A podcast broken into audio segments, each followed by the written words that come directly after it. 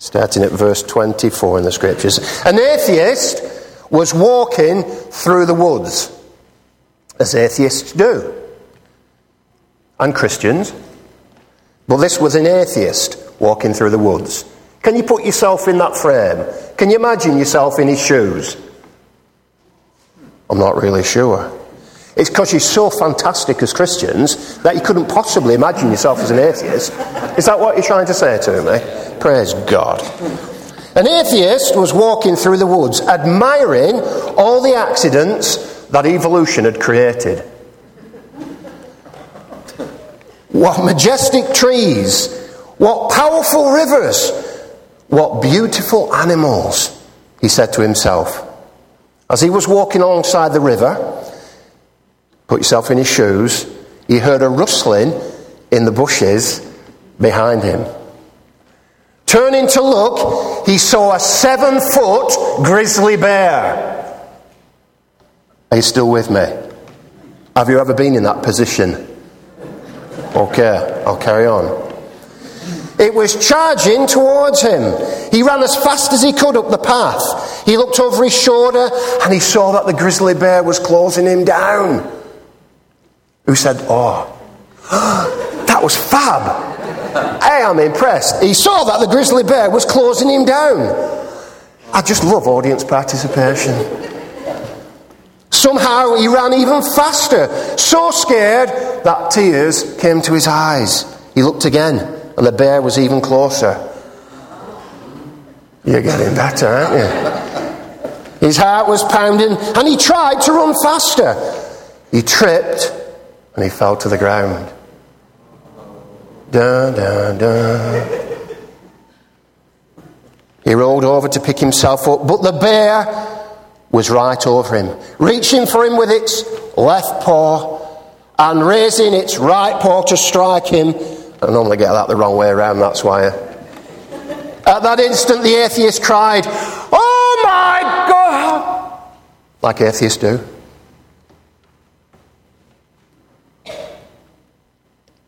Time stopped. The bear froze. The forest was silent. Even the river stopped moving. As a bright light shone upon the man, a voice came out of the sky. You deny my existence for all these years. Teach others that I don't exist. And even credit creation to a cosmic accident. Do you expect me to help you out of this predicament? Am I to count you as a believer, while the atheist looked directly into the light. It would be hypocritical me to ask to be a Christian after all these years. But perhaps you could make the bear a Christian. Very well, said the voice. The light went out, the river ran, the sounds of the forest resumed. And then the bear dropped his right paw brought both paws together and bowed its head. Lord, for this food which I'm about to receive, make me truly thankful. Ah. Atheists are going to look pretty dumb one day, aren't they? This atheist looked pretty dumb. Atheists are going to look pretty dumb. Have you any atheists in your area? I like atheists. Do you? I love atheists. Do you? Does he? He loves atheists. Bears love atheists. Bears love anything they can get their hands on, don't they? He loves atheists. Were you once an atheist? Or were you agnostic? Agnostic means you're not quite sure whether you believe or you don't. I come across so many people who said to me, Well, I believe in something. I believe, in, I believe there's someone up there looking out. But do you know what's happened? They've been put off. Life's put them off. When you look outside at all the tragedy that's happening, people say, How can I believe in a good God? How can I believe? I've tried church. I went to Sunday school. I've had a story only this last couple of weeks of a guy who left Sunday school five minutes early. And his Sunday school teacher, 30 years ago, chased him all the way home, a mile. Fantastic. He was well scared of his Sunday school teacher. He was well and truly put off. But people seem to believe in Jesus. But they have a problem often with the church. Do you know why? Will you invite me back if I tell you? Look around. We have the ability. I have the ability. I'm going to look at Thomas in a minute, who had the ability. Peter had the ability to put both feet in his mouth. Because he had a big mouth. I've got a big mouth. I have the ability to put both feet in my mouth. My behaviour and my actions have probably put most of Rossendale off coming to Jesus. and do you know what? Do you know what they like to say? You're all hypocrites. You're all hypocrites. You're all hypocrites up at that church. Have you heard it said? You're all hypocrites. Why don't you come and join us then? Actually, we really muck up, don't we? I've made a complete mess of my life in the first 20, 30 years of my life. But do you know what? I've learned through that the grace of God. The grace of God. You know, and I've stopped being so legalistic and hard on people. You ought not to do that. You ought not to do that. Oh, you ought not to do that. Because church, if we're not careful, can be a bunch of people who say, you ought not to be doing that, and you ought not to be doing that, and you shouldn't be doing that. Instead of just loving the very people who we need to love when they come through that door. And we want to get hold of them, don't we? We want to shake them up. We want to shape them. We want them right in no time at all. And you know, sometimes it takes years. And I thought when someone became a Christian, they were changed overnight.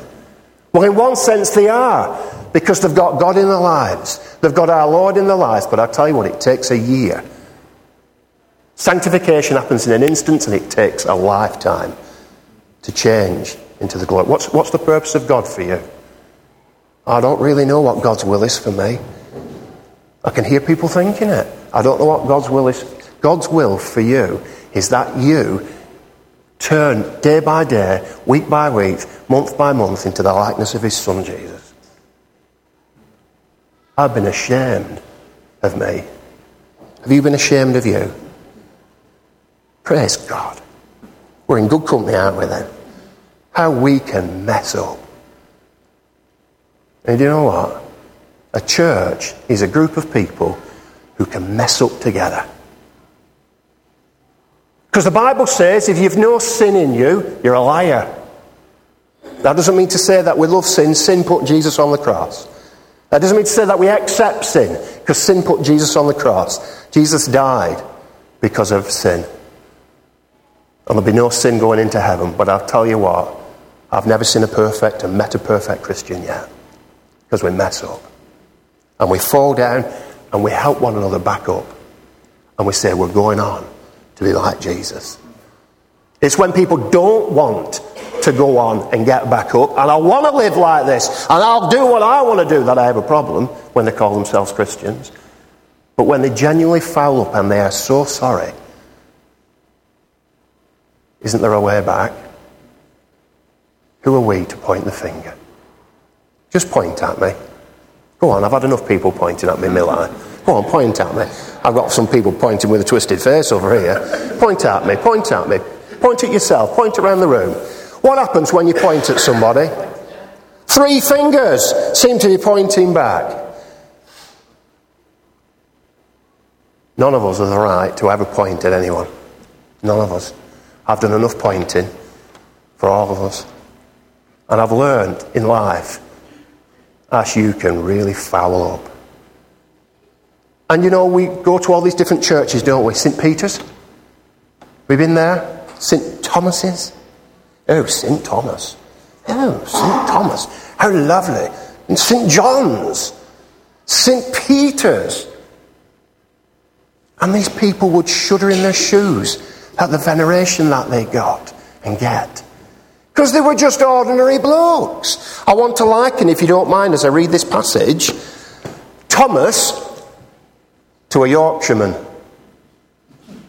Have we got any Yorkshiremen here? Sorry. ben told me I got the bigger of the two glasses. I wonder why. Very nice. Thomas was an ordinary bloke. We've given Thomas such a bad press, haven't we? How do we know Thomas? First thing that comes to your mind. Have you ever doubted? Have you ever doubted?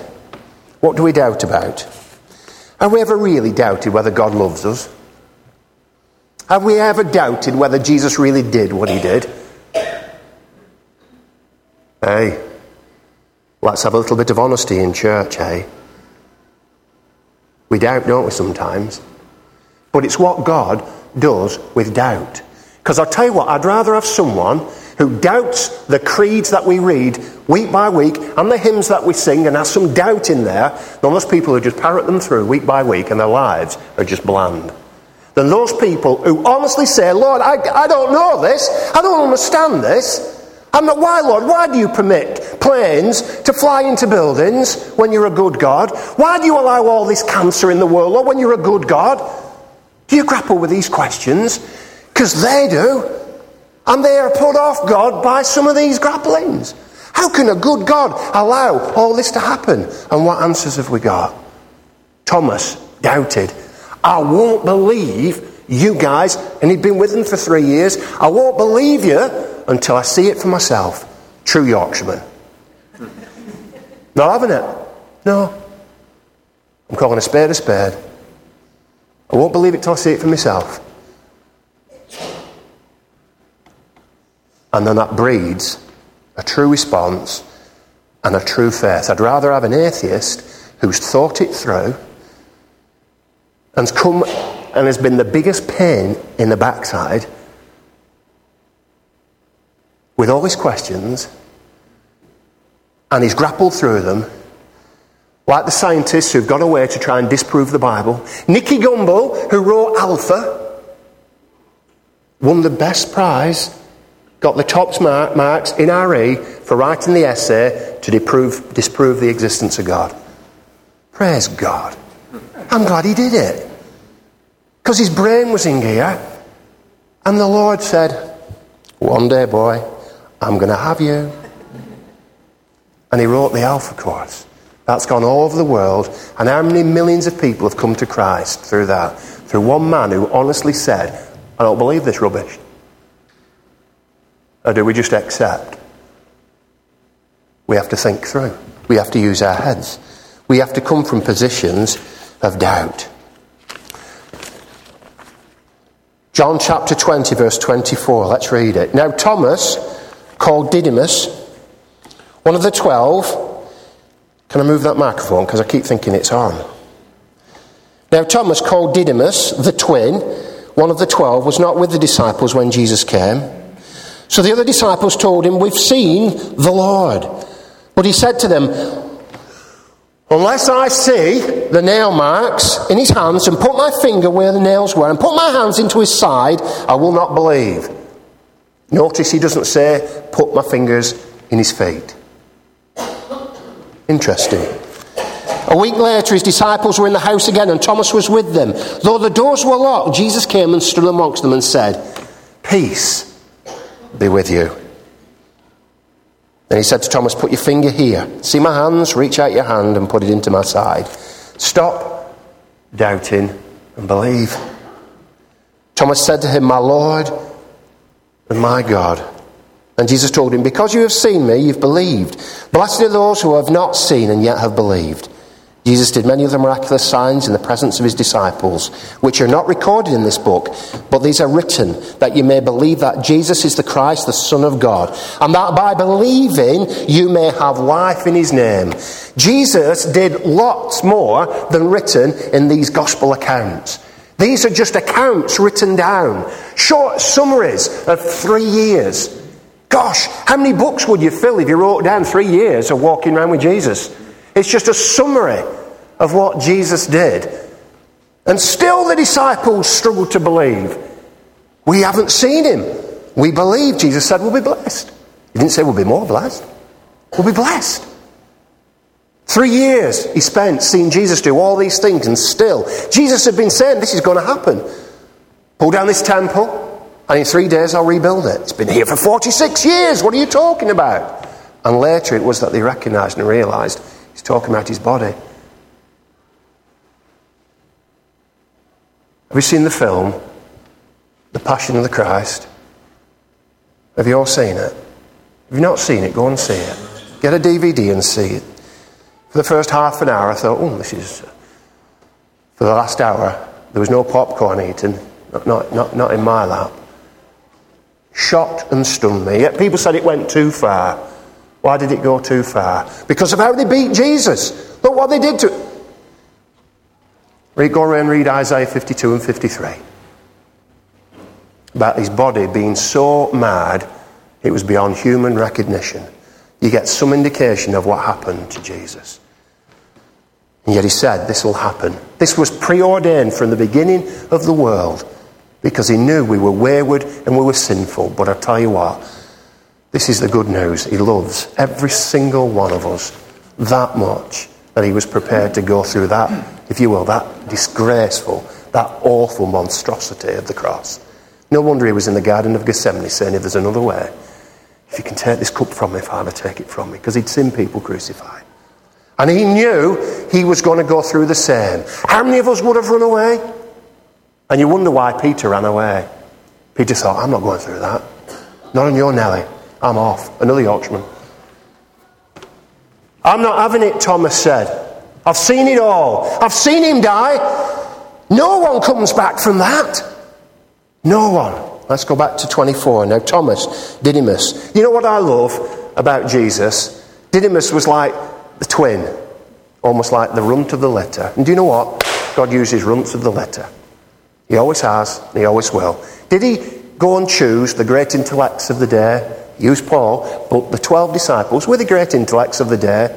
No, they were ordinary people. Just ordinary people. Ordinary people gathered round Jesus. The sinful people gathered round Jesus. They knew they were sinful.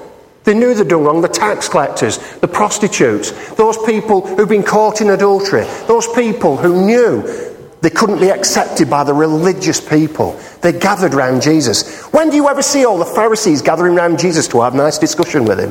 Only to trip him up. And yet, church, you know, seems to have got so respectable, hasn't it? And the people really who know they're sinners outside, they can stay sinners, and, you know, their, their destination is hell, isn't it? Well, we go to heaven. Mm, sorry, Lord, and thank you that we're not like the other people.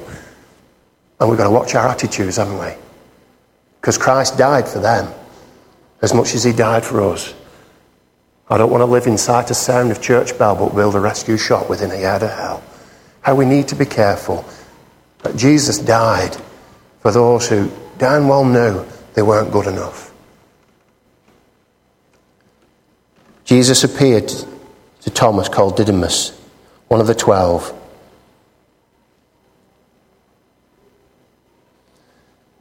And he wasn't with the disciples when Jesus came. Was he a coward? He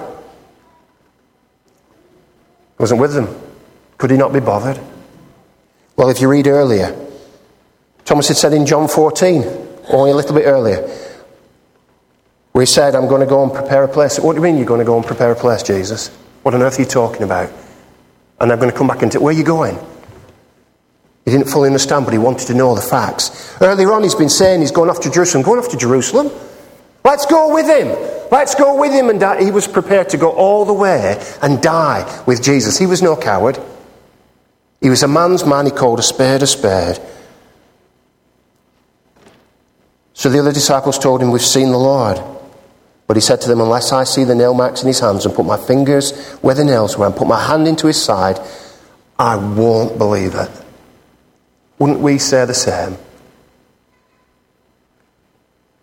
If you'd seen Peter taken out of here and swiftly beaten by a gang down the road, we'd attended his funeral, put yourself in those shoes, we'd attended his funeral, Hope it never happens, mate. You'd seen the beat marks, you'd seen the autopsy.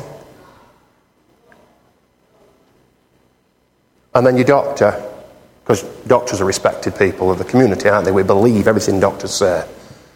well, this doctor we do. Doctor say that, don't I? And he's dead. He comes in, it's, it's Peter, isn't it? Peter comes in and says, Hey, guys, I've seen Peter. I've seen Peter. He's, he's alive and he's well. what are you thinking of your doctor? Be honest.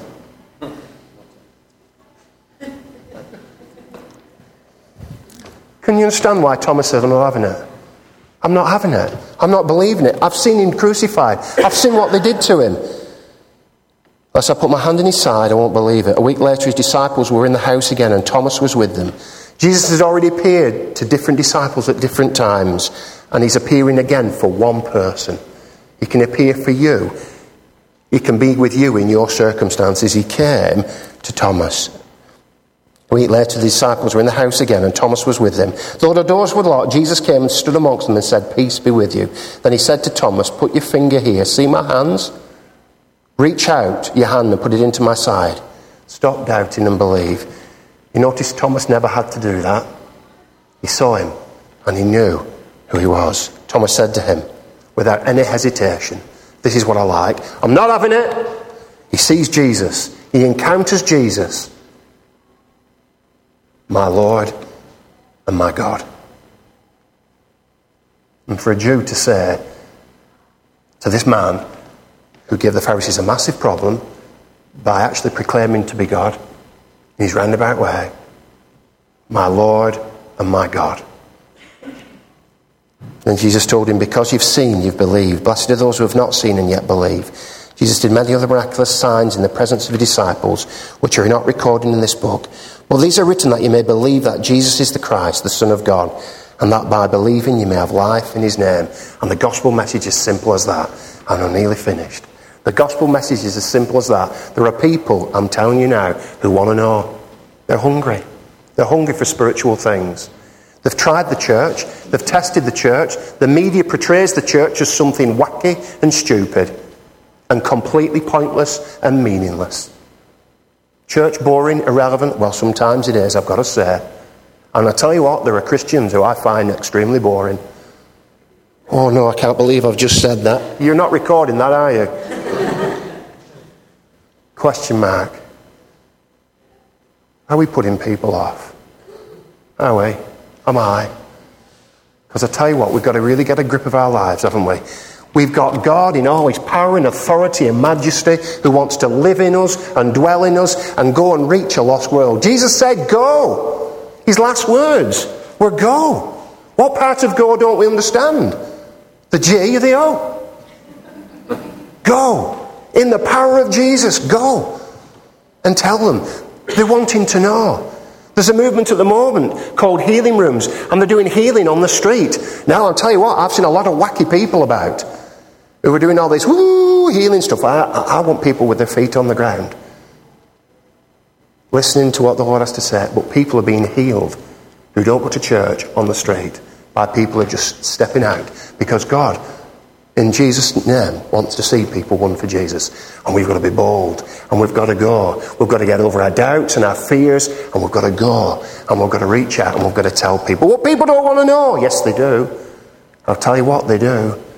And we've got to befriend them and get alongside them and break down the misinterpretations that the media give of the church, the misconceptions people have of Jesus and the church. And there's going to be lots of doubting Thomases out there. And I'll tell you what, when you love them and care for them, you watch their lives change round. Jesus appeared for Thomas. And I tell you what, we need to go to him with every doubt we've got and be as honest as we can and say, hey, I don't understand this. I don't understand this. Do you understand the Trinity? You Christians? Hey, our Christianity is based on it. Do you understand it?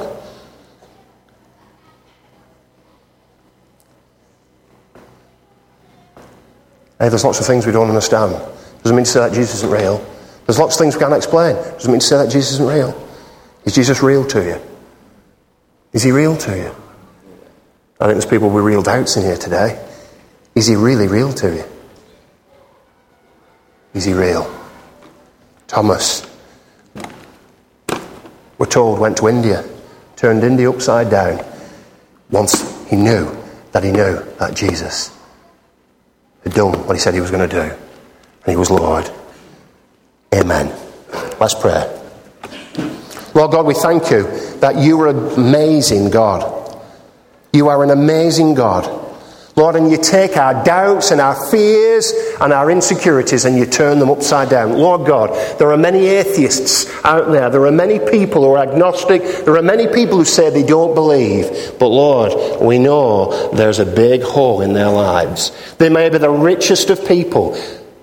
Lord, we see so many people, rich and poor, committing suicide because they've no hope in life. And we've got the answer, Lord God. Lord, I pray that you'll so fill us afresh this morning. Lord, will so, so fill us afresh. So take hold of our doubts and our concerns, Lord, that we might be living and active like your word. Lord, we've got a double edged sword here. Lord God, we want to see men and women, children, come to know you. Lord, take hold of our doubting Thomas parts of our lives and infuse them and set them on fire. You knew that Thomas loved you. You knew that Thomas loved you. Yet he doubted. And you weren't rebuking him, Lord. Lord, thank you for your grace and your love. You're slow to anger with us. Thank you, you're slow to anger. You're full of compassion, Lord. Thank you. And you take your time with us. You know what we're made of. And you love us deeply. Lord, and you say there's no condemnation anymore. Lord, help us never to condemn anyone. There's no condemnation for those who are in Christ Jesus. While we might rebuke one another in love, there's no condemnation for those who are in Christ Jesus. Help us to be the people, Lord. Take us on to be the people.